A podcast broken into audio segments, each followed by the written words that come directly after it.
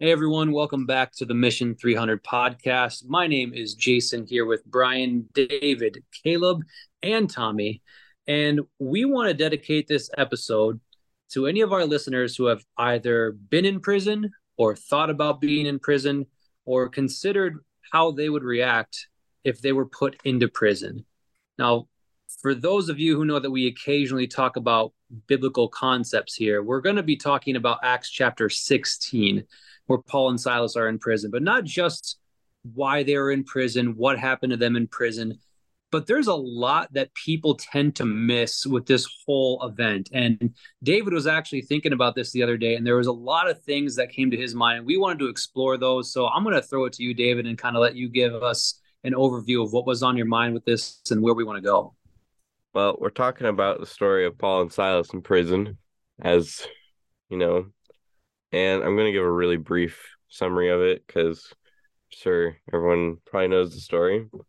But Paul and Silas are in Philippi and there's a slave girl that has is demon possessed and she's crying out that the men are servants of the most high God and she's really annoying Paul and Silas and then Paul casts out the demons out of the girl.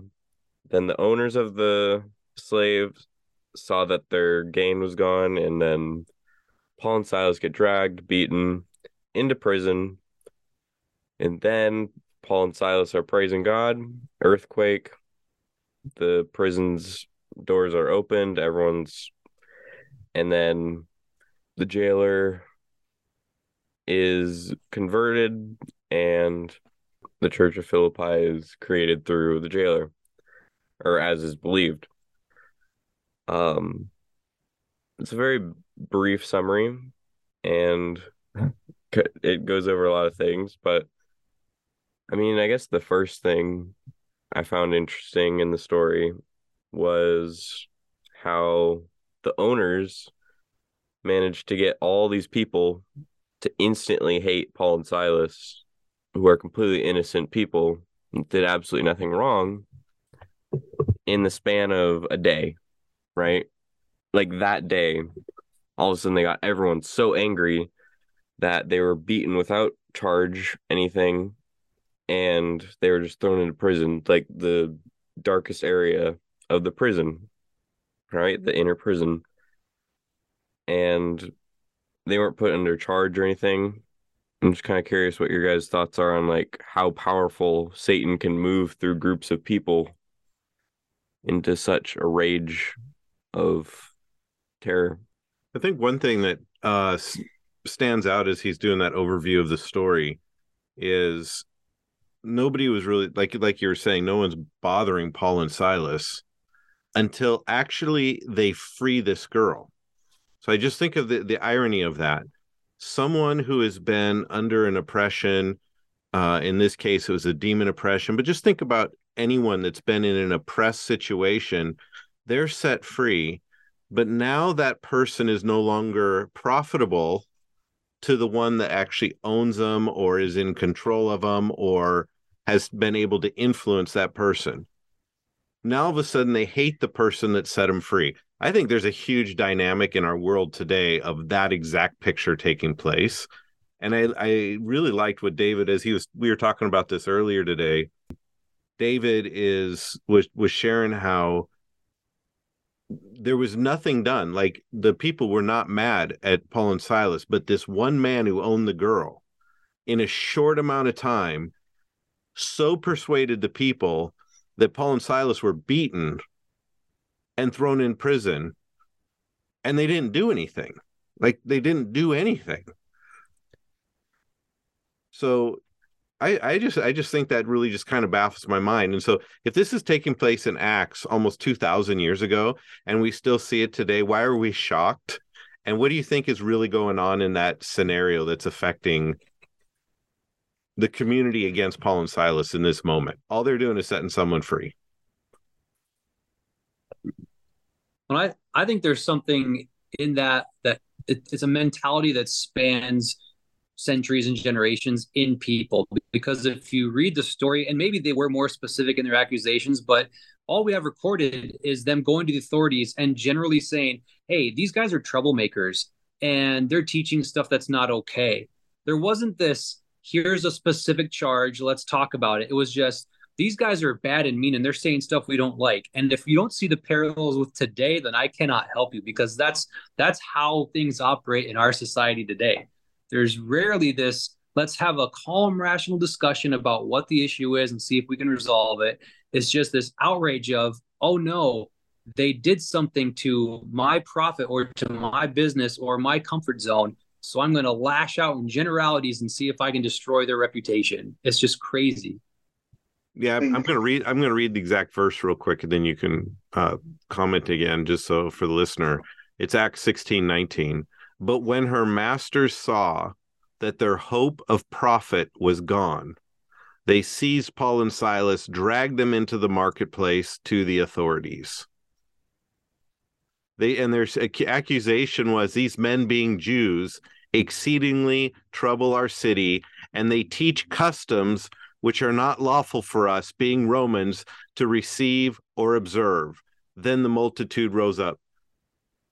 Yeah, what I was thinking is I think the key there is that when the owners realized that their hope of making money was gone, and I think like when individuals become free from something, whether it's like a group or um, like something like even today, like if you're addicted to something, like when you become free from that, the people who are benefiting from the lack of your freedom are no longer going to be receiving that benefit, whatever that is. It doesn't even have to be financial. So I think that's even like how I think in high school you could see like when all of a sudden a kid starts like if like what I saw is when a when somebody in my high school might get saved or something, they would kind of start getting made fun of because they were no longer a part of the group that they were because now they were independent of that group and something else. And so that friend group saw it as, oh, this thing costs one, us one of our friends who is benefiting us for having our friend group or our social group. So I think it's like across the board. It's whenever like freedom makes a person independent of the thing that they were attached to, that thing is going to try and get them back in whatever means necessary and attack anything else that um, took that away. So it's kind of like you see that tribal mentality of like you remove this thing from us. So now our group is going to take action against you. And I think we see that in a lot of things, whether it's like political or social issues, even. It's the second you like elevate a person above like the group's state, then that's when you're a problem because you've actually taken action that has affected this overall mentality or tribal thinking. Actually, I just want to point out one more thing is that like on the same note, like how quickly like bad information about people can spread, like gossip or this or that, right? Like it spreads so fast, negative information that the positive information isn't really checked almost. Like if you've even seen politics or literally anything, it's like just a proven fact that bad information spreads way faster. And that's why majority of the information that's popular is bad information. Hmm. I just thought that was an interesting point on that. But the other thing is that Paul and Silas didn't say anything about so in verse 37 when they're about to be let free Paul and Silas or Paul says that we have been beaten publicly, uncondemned men who are Roman citizens, uh, thrown into prison. And so they're like, this is just a proof right here in verse 37 that they're uncondemned Roman citizens, that they can't be put in jail. And they make no mention of this prior, what could have gotten them out, I think. I mean, maybe they couldn't have said anything, but well, think about when it when the men came before the magistrates and say these guys are Jews and they're teaching things against our customs as Romans. They could have easily said, "No, no, no, we are Roman citizens." And that isn't what we're doing. they make no to your point they make no defense they let it's almost like they let this play out that's what was kind of interesting because they bring a defense later and use that as a strong statement oh no we're not leaving because we're roman citizens and you had no right to do this to it but they say nothing at the beginning they let the whole system play out and i even as you were bringing up that point i think what wisdom think about the spirit of wisdom that was in them like restraining them. Don't say it now. Just let it go. Don't say it now. Just let it go. And it when it hit, it was way more powerful than had they said it at the beginning. They they made their it's like the the time bomb or the mm-hmm. nuclear bomb got all the way into the most powerful point where it would have the most damage. Then they let off the bomb versus launching it at the beginning. I think it's interesting to see the power that they have by staying in control of the situation. They know what the outcome is, but they're still exploring the journey. And I think that's where the powerful like thoughts come from the story is that they needed to go to prison for a reason. Whether that reason was justified or not, they still needed to go. And I think that's the wisdom that we should take from the story is that although bad things might be happening to you, there's wisdom in seeing what is the outcome, what's the fruit come from this. Because I think so, e- it's so easy to uh, like someone uh, attacks you for a certain thing, like a belief or like getting out of the the pack and being set free. It's so easy to put up your guards right away and play the defense and go right back at them. But that means you're out of control because you're letting those people dictate your response to the situation where you should really be in control and let all the facts and information come before you make a response like that this may or may not apply you guys comment on it but i was just thinking about you know jesus makes that statement if they strike you on one side of the cheek turn the other cheek. If they take your robe you know give them your cloak also. If they ask you to go one mile go two. It seems like this is one of the best scenarios to fit the example of what he's trying to talk about in that like to your point i don't think they actually uh i don't think like they said okay we're going to get beaten here. Uh we need to go to prison uh so we can meet this guy. I think it was more i agree with you I, I agree with you in the sense that let's put it this way that wasn't a bother to them. Like whether they're going to be put in prison or it was like they were so set on the mission because one thing that wasn't uh, brought up initially on the story is before they ever went into Philippi, they had a vision of a man that was calling them to help. So they were on a mission and they knew that vision was from God. They were on a mission to find that person. So whatever the whatever happened to them in the in the in the middle of that didn't matter. They were going to get to that vision. They were going to find that man. And I just think now back to your point on this is that they didn't consider their own lives in the matter.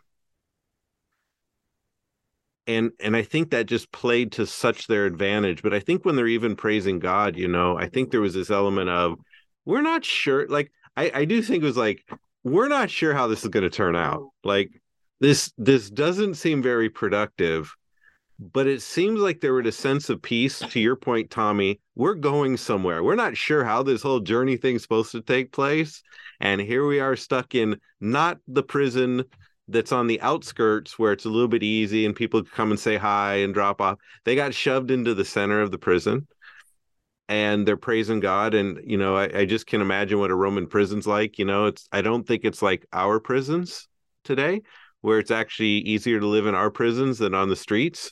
Um, I think it may have been worse in that in the in those days. But just sitting there, just pondering that whole thing, and they don't play the defense card to your point.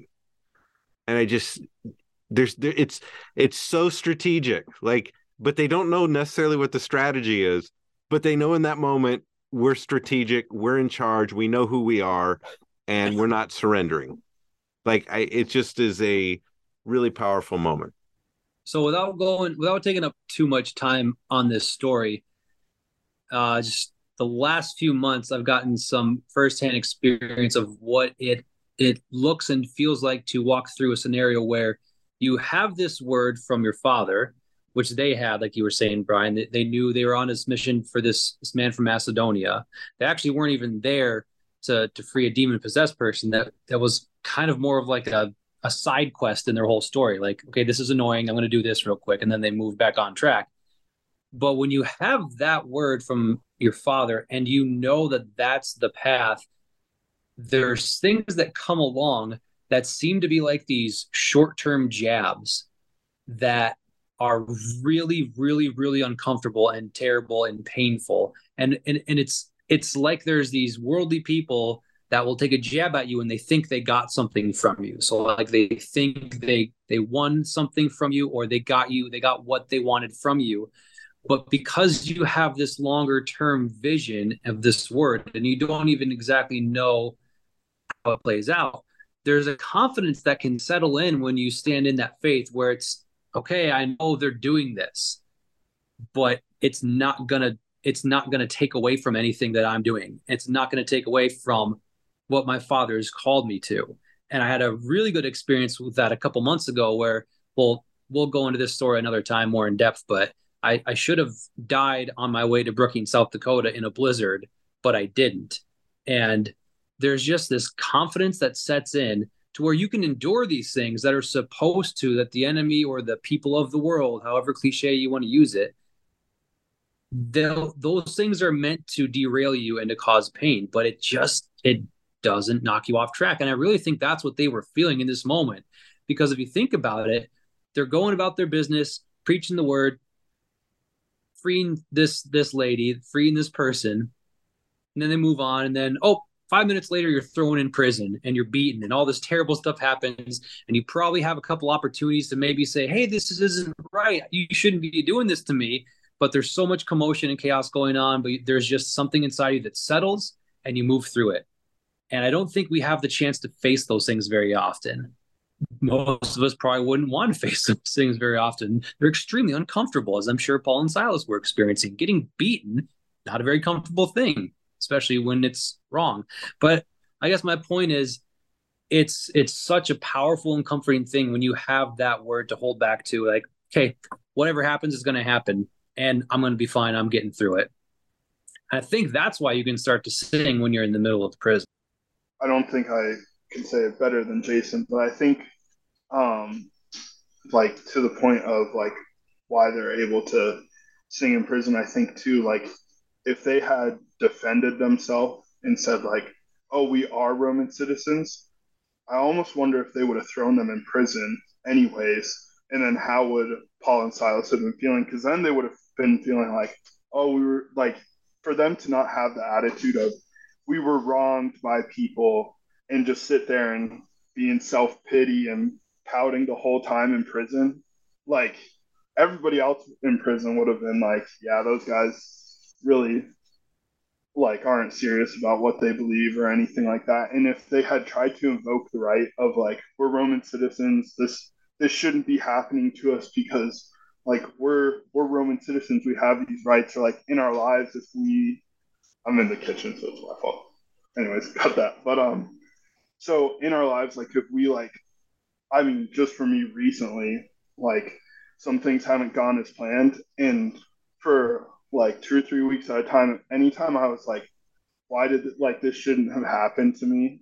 Or like kind of having this victim mentality of like that that wasn't the way it was supposed to go or this like this shouldn't be happening to me because i'm this person like it'll ruin the whole experience. So i think also from the perspective of them not saying like we're Roman citizens and trying to defend themselves.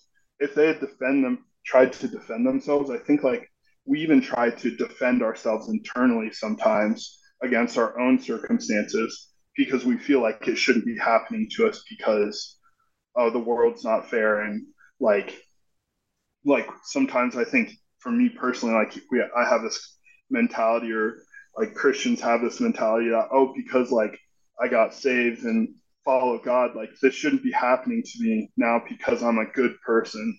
Like, you know, but like I think if we choose not to take on this like trying to defend ourselves, but instead like have this like strategic mindset, like you were saying, Brian and Jason, like what can we make come of this situation? Or what's the wisest way to go through this? And I think like it'll change us and especially people around us because um, like other people are also probably thinking like they have the right to defend themselves.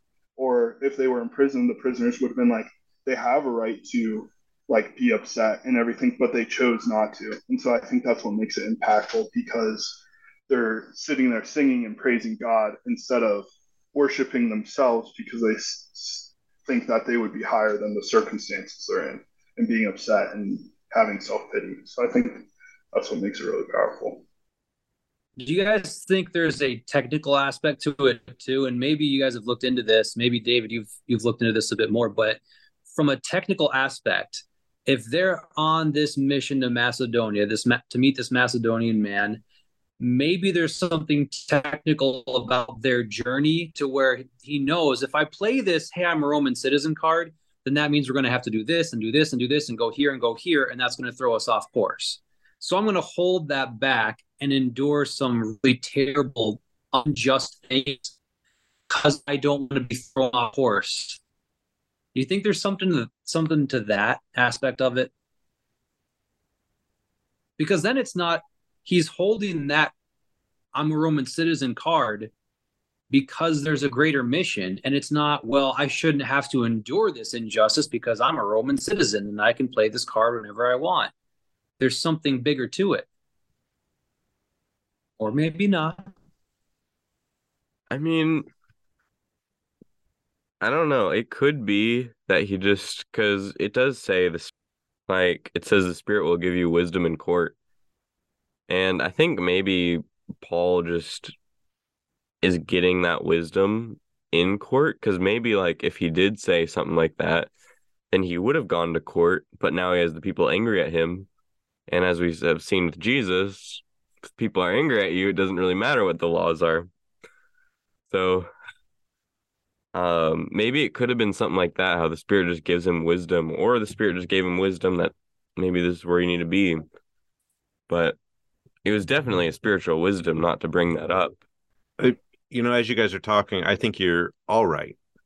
And what I mean by that is one, like with with Tommy, hey, we're gonna go to prison and this is what's gonna happen. There's this sense of optimism. There's also this sense of uh um there is the technical side like if they get if they start taking this personal making it about them because remember if you're persecuted for righteousness sake you should rejoice if you're purchased you're if you're persecuted because you do something wrong that's a whole different thing but if it's for righteousness sake you're not there to defend yourself because it's not about you you're yeah you're the one stuck in it but it's not about you and so, when you're walking that out, so I think there's an aspect of all of this going on at the same time. And it's so easy in the hindsight to look at, wow, had they done this, this would have wrecked these points. And had they done this, it would have wrecked this. And had they done this, it would wreck this. But like Jason, you were uh, kind of bringing up, and Caleb, you were alluding to, when you're in the middle of it and you really, you know where you're going, you know you're going to get there. But that but the journey through is like falling apart on every level and you're trying to do what you're supposed to be doing and it feels like it's all against you. I think we have to put ourselves that could be paul and silas in those moments going back spirit of god where which direction do i go? Don't defend yourself. All right. But keep but keep in mind they're walking in the truth of what who they are and they're walking in the truth of where god sent them and they keep anchored into those points. So, really, at the end of the day, what can come against you? And I think that's where Paul later on writes about in all these things, we are more than conquerors.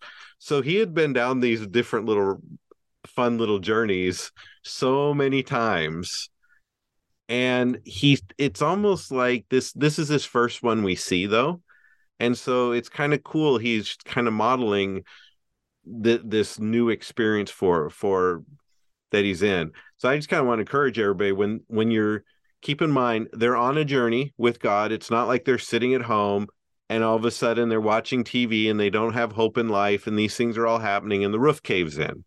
Okay, it doesn't mean there's not mercy. It doesn't mean that God doesn't want to help, but don't put that in the same context as you're on a journey with God. You hear his voice, there's a sense of confidence, and it appears in a moment everything is coming against you and it's going to thwart that whole uh direction.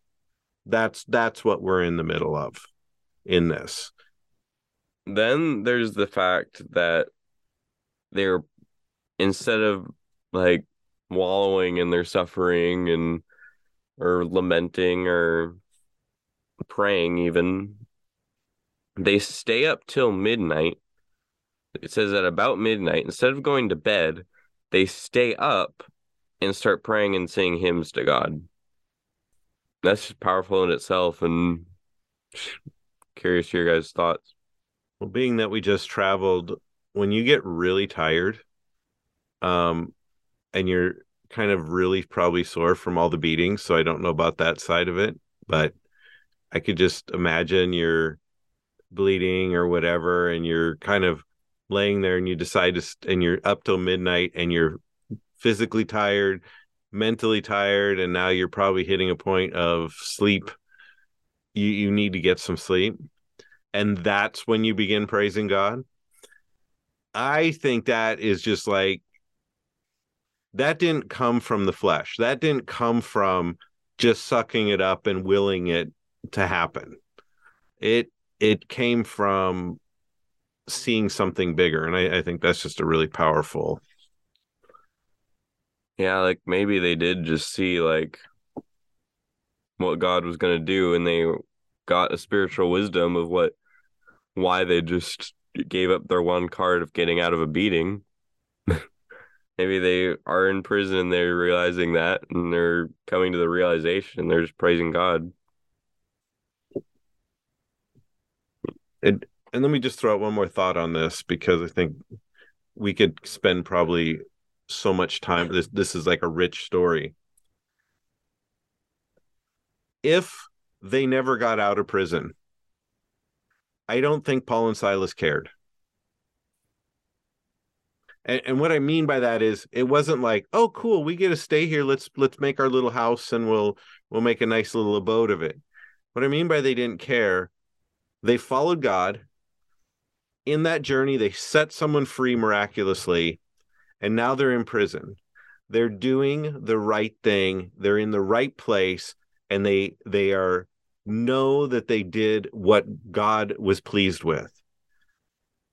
There should be a place in us that that's satisfying enough. Even though it looks like what you're in is worse than what you could have ever if I would have just stayed home and not come to Macedonia. But I, I don't think they felt that way. I think they felt there was something in them driving forward and don't think that their body wasn't saying something different to them. Don't think that their emotions weren't saying something different to them, but their spirit was solid. Like we are satisfied. That's where you praise God, not lament, not beg, not plead, not hope, not any of those things. They just started praising God. So obviously, it wasn't like just some maybe if we praise God, God will get us out of this. I know, let's have a praise service so people can get out of their bondage. That's what we do. I don't think this is that. When you come to the point where you're praising, you don't care about the bondage anymore well, then the bondage has no power. So there can be an event that takes place, but it doesn't have to because inside you're already free. That's my little side note on that. I can't help but think of being a, a prisoner next to them. Like, could you imagine seeing like what they've gone through and then being like, are you kidding me? You're going to praise God right now?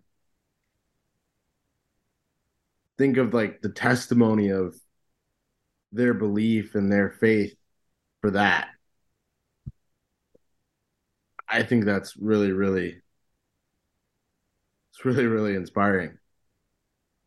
It's like what when you're going through adversity, when you're going through trials, like think of all the people who are listening to your praise and listening to your prayers. Is it God, why are you doing this to me? Oh, the turmoil. Oh, my faith is broken because something bad is happening to me. Or he's still praising God. I'll just I'll throw this out there as an add to that. As someone who's done quite a bit of worship music and praise over the years, to do that after the beatings that late at night, you know it's genuine. You you can't force anything like that out. After all that, after you go through something like that, you're just done. Just chill and rest and be quiet. You can sing it in your heart if you want, but you're not going to convince your body to sing and proclaim the majesty of God after that happens. The only way that happens if it is is if it is so genuinely part of who you are that literally nothing can keep it out of you. Otherwise, you do three songs and a hymn and then you call it a night, and that's it. I also wonder how often we give up before your earthquake will come. And I think it's also interesting to note here, too, that the earthquake or what seemed as like their answer to their praise and hymn wasn't the answer. It's another really interesting part of the story is like, I would think if I'm praising the Lord and like it just got beaten, and thrown in jail, man, if that door opens up, it's like, this is God. I'm supposed to get out of here. But that's not how they respond. That's really interesting. I have been meditating on um, the story of King David with Ziklag, and um, there's a lot of backstory to it, so I'll, I'll abbreviate it to this point. But bottom line is they're in Ziklag, and the enemy comes in when they're gone and takes all of his men's stuff, their wives, their kids, everything, takes everything. And everyone's distressed, and now they want to stone David. So David is in this situation. They want to stone him. And it says that David encouraged himself in the Lord. And as I was pondering that, my first thought when I was like encouraging himself in the Lord, because he's going to go, he's basically energizing himself so he can go get the stuff back. Right. I, I, because the story, you kind of read stories and it goes fast and you kind of do that. But I, I slowed down and when I was reading. So David encouraged himself in the Lord. And then he went to the priest, had the priest get the ephod, and he asked God, Should I pursue? In other words, he was encouraged first, but he didn't know what the outcome was going to be with this the getting everything back. So the encouragement of who you are into God and, and God should be irrelevant of the circumstances that you're in. So it's not a manipulation to get the thing done. However, you won't go approach God in confidence to ask him questions until you let him reaffirm you to who you actually are. And then God said, pursue, overtake, and recover. But if God would have said, no, you're not going to go get it, David would have been fine. I'm I'm not saying he would have been naturally fine, like, oh, okay, cool, no problem. We'll just go about playing marbles on the ground. Like, I'm not talking about that there wouldn't be a sense of loss, but his identity wouldn't be stripped in it. Like he would he could maintain who he was. And I see that in Paul. The circumstances don't have to change for us to walk in the joy and the completeness of him. However, our circumstances won't change if we don't walk in the joy and the wholeness and completeness of Him. So they're kind of seem to mesh together, but one doesn't manipulate the other, but one is necessary for the other to actually happen. Okay, there's also the fact that when the earthquake happens, I mean, there is case like right before this, Peter was let out of pri- led out of prison by an angel, and this pretty clearly is a miracle that the earthquake shattered and broke everything, right? And so Paul just once again knew by the Spirit that this jailer was like they were going to help the jailer or save the jailer was going to be saved. And um, the jailer knew that Paul and Silas were preaching the gospel. So I think that either he was told of the that they were preaching the gospel or maybe they were witnessing to him as they went down into the jail cell. Maybe they already knew beforehand, but somehow he knew that um that he wanted to believe in the Lord Jesus Christ and be saved. And so that's what he instantly went to Paul and Silas for after he realized that they pretty much just saved his life in that situation. To because to add to that, the beginning of that story when all the doors were open, the jailer, because there's not lighting, it wasn't like he could flip a light switch and it was dark. He assumed that they escaped, so he grabbed a sword to kill himself because that's what they would kill him for letting them go. Keep that in mind. There's consequences for even miracles happening. So that jailer would have been killed had they left. So anyway, now we have the point that everyone. So here's what's cool. Paul and Silas are in the prison. Everyone in the prison's doors opened. And no prisoner left. Hmm. Think about the impact and influence Paul and Silas are having on the whole prison. Wherever you're at, you're the influence point. The kingdom of God is there. They influence everybody. Nobody leaves jailer sees it and they said, No, we're all still here. And that's what broke the jailer. Mm-hmm. And then after the jailer was saved, Paul and Silas just went back in their jail cell with no knowing of what was going to happen. And then, and then finally slept the night, waited till morning where it was said that they could leave. I just think it's interesting that the jailer knew about the gospel message from them. Like it must have just radiated off them as they walked and like probably just preached it everywhere they went. Everyone knew them as that. And so and the thing that you were was kind of uniquely that you're highlighting is even after the jailer gets saved, they still spe- go back and spend the night in that miserable place after the doors are open, after they meet the guy that they're supposed to meet in Macedonia, and yet they're still mm-hmm. waiting around for everything to be done properly. I think that just says a lot about what they wanted to accomplish there, how it wasn't it, again, it wasn't about what they wanted to do necessarily, or what they wanted to do in their flesh, you could say so if they if they were just thinking well we're in this unjust situation now the miracle happened so now we can get out and maybe we'll witness to the jailer on the way and we'll convert him and then we're leaving the jail with him because it's unjust that we are in the jail and so now we've converted the jailer so we can we can leave now right? But they actually took the extra steps to make sure that he would be okay the next day that there wouldn't be any natural repercussions against him because of what happened. I think that's that's a lot of go the extra miles right there. Because in no rational or you know reasonable system do you have to do that. Like you're unjustly imprisoned you've been set free and even spiritually you converted the jailer great you're good to go. But they took the extra step to make sure he wouldn't have any repercussions the next day. And i also love i don't know how much we'll get into this but the next day when the people that imprison them are like, no, you guys can go. That's when they kind of play the card and they're like, no, no, no, no, no, no. You come here and talk to us. But this their whole mindset, it wasn't about, okay, finally I'm getting my justice. It was what can I do for this guy? What can I do for the jailer? I want to go back to something David had brought up before. Is if you remember Peter, the people prayed for Peter and an angel came and guided him out, right? Out of prison in this case, the angel or whatever caused the earthquake, opened all the doors, but now they're not to escape. And I think this is a really important point when we're praying is you start seeing motives in your prayer. If it's to self-protect, self-preserve, a lot of times that isn't the same thing as being on a mission with God. Peter if he stayed in prison, would have stayed in prison.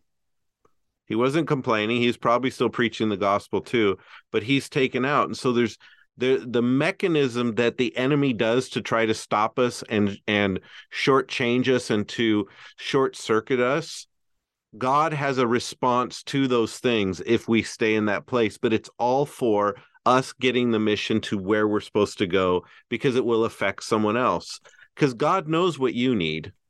You know what I'm saying? So we don't have to be in those moments of self-preservation and and that we can we can trust him for that. But I think it's very interesting and it's very likely that the jailer was there ordering how many whips and how many beatings that Paul and Silas should get because he was responsible for the punishment of the prisoners. So now just imagine that context that the man who's ordering your beatings, you're doing things to make sure he is protected. What would that do to the heart of a person? I just want you to picture that mercy triumphs over judgment. What do you think it would do when you deserve every right to hold this person in contempt and you choose to protect that person? As we see, the man's converted, his whole house is converted, and it is the most likely story that is looked at. That is the man who started the church of Philippi and is most likely the man that Paul saw in the dream. So the thing that you're actually going after appears to be the thing that's actually against you.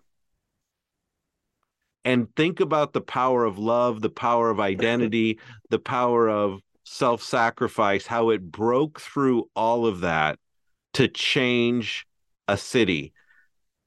The Church of Philippi is the most loyal, committed church to Paul and supported him when the other churches didn't.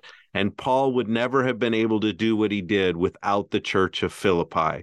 So the thing that he needed the most appeared to be the thing that was against him the most.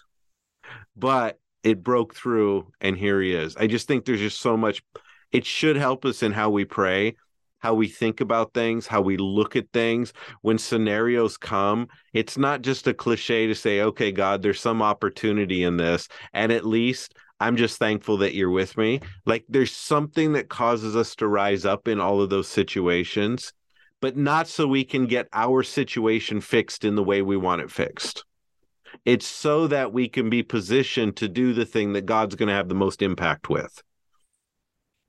And that's where we're the most fulfilled at the same time. That's where you're the most fulfilled. And I'd say that's where you can endure the most things too.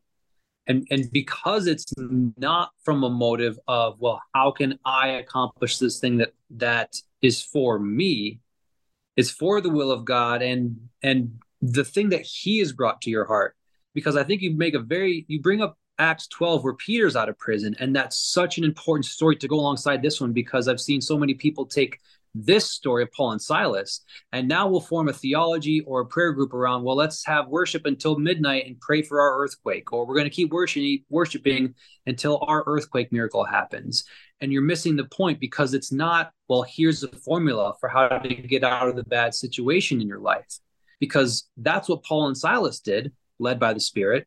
But then Peter, also in prison, like you said, the Spirit led him out of the prison. And for Peter, if he would have said, Well, I'm just going to stay in the prison and sing worship songs, he probably would have died or at least stayed in prison the rest of his life. But the spirit leading in one direction or the other is the point, not how can I copy and paste what they did and try to get a cool miracle too. And I think as long as we start from the right motive of our heart of what has my father called me to do? Who's the person I'm trying to reach? What can I do for them? How can I help someone? Or how can I, um, you know, further the the vision of the kingdom that He's put on my heart? Then I think we can approach those difficult situations. Whether it's, hey, you need to stay stay in jail overnight, or whether it's, hey, get out of jail now, they're going to kill you. But I just I caution people on that, and not really a caution, I guess, but just be aware of the motive. You're not trying to copy and paste Acts 16 into your situation to get the same result or Acts 12 to get that result. Don't think of it that way. Understand the heart and the motive of Paul and Peter and Silas, and then we can walk the journey. Yeah, there's like the all these mental things that had to all fit in order for this situation to work out. And if he had the mindset of Peter, then he wouldn't have made it in this situation. Or if he had the mindset of the some other mindset, he wouldn't have made it. He had to have like God's spiritual, the mind of Christ, you know. I think that's that's a great question for us to ask ourselves when we're in situations. Not, well, what did so and so do? So how let me do what they did exactly, because it's similar. So I want the same thing. I mean, there there's a lot of overlap sometimes, yeah. But like you were saying, David, it's the spirit that leads. It was the spirit leading Paul. It was the spirit leading Peter. It's the spirit leading Silas. It's the same spirit that leads us. And so as long as we continue to renew our minds to that, like you were saying, then you'll be. And Jason, we've had this conversation so many times, so I know what you're saying in this. I just wanted to kind of bring some clarity to the listener it's not that you can't look at someone to to learn the how they handled things. You have to learn what their motives was and their character in those things because you could still have gone back to the story of peter and had the strength of his character in that situation but you're not trying to find a story that gives you the outcome that you want. You're trying to find how people within similar stories held their character, even though your outcome could be different. So I just wanted to, we do need those examples, but we need to be looking at the right thing within the example in order to pull that out. And Jason, we Absolutely. talked about this so much. I know we're on the same page on that. I just wanted to clarify that for those listening. I think something I've been thinking about for the past couple weeks, and I think it's pointed out in this is Paul and Silas's trust in God in his wisdom was larger than anything that they had known before, how they sort of sh- thought it should have gone, or anything like like that would seem practical and anything like self pity. So I think like the biggest takeaway for me is that um, to always make sure that your trust and faith in God and like even if it doesn't make sense because pretty much every step of this story from a like practical perspective in the world does not make sense one bit. And I think to have the faith and trust in God to say it doesn't look like it makes sense. And there was probably other Christians at the time who were going like, what are they doing? Like they could be getting out of this situation. Like people were probably like, they're wasting time in jail. They're sitting there. Like they're there could have been all the criticisms from the outside. They were probably had, I mean, we're probably receiving all these external criticisms. Criticisms. I'm sure we didn't see into their own thoughts, but I'm sure, like at some point, how could you not slightly think like, is this really the right call? I guess I don't know. Just for me personally, unless if I was in that situation, but through it all, it didn't matter what the external criticisms were, their internal thoughts the biggest thing and the strongest thing in their life was ultimately their trust in God.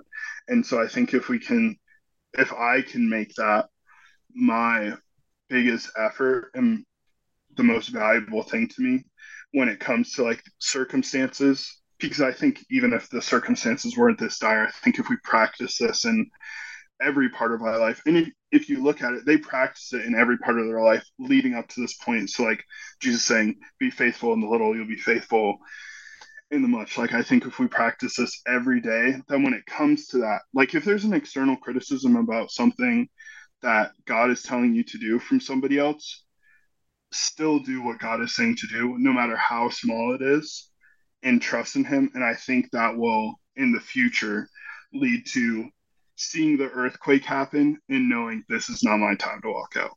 And so I think that's the biggest takeaway for me. I think to follow after you, Caleb, too, exactly what you said about when the earthquake comes, maybe it's not your opportunity to take. And for me, I walk away thinking if there's a door open, it doesn't always mean I'm supposed to walk through it. And when I'm connected with God in my identity, I know those opportunities and I know what that's supposed to do. And so, walking out this for me, I'm going to be aware of all the opportunities that come my way that seem to be coming from God or is God opening a door? But is my character supposed to be walking out of that door? Is my character supposed to be still in prison having an impact. And because it's a choice, they could have walked free they could have left, but it would have changed the story. And so I'm thinking of where I'm at right now. Every door doesn't mean walk through it. On that on that line, do you think the earthquake was to let them out or to bring the jailer in? So I don't think the earthquake was for them to go out. It was to bring him in. So what you're saying is just because you're standing close to a door and it opens doesn't necessarily mean you're supposed to be the one who's running out of it. Maybe it was open for the person to get inside. It's a good thought. All right, we're going to wrap it up with this. I wanted to end this uh, topic on a more encouraging thing because the mo- most of the time when I hear this story taught on, there's a lot of focus on when they were in the prison, and I get it. That was kind of a big deal, but in the grand scheme of things, I guarantee you that Paul and Silas did not look at the beatings and the time in prison as the big moment of this whole event. They had delivered someone from demon possession, and then they were able to introduce the gospel to this jailer and start a church there.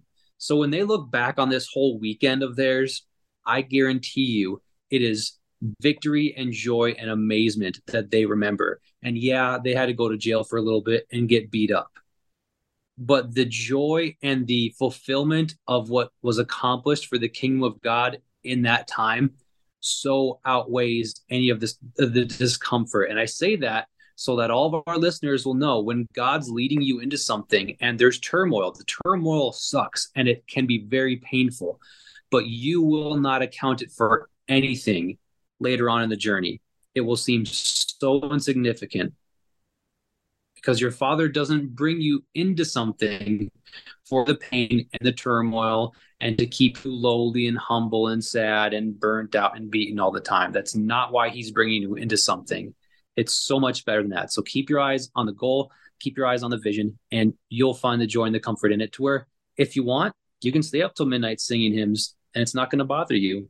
So we appreciate you guys listening in to every episode.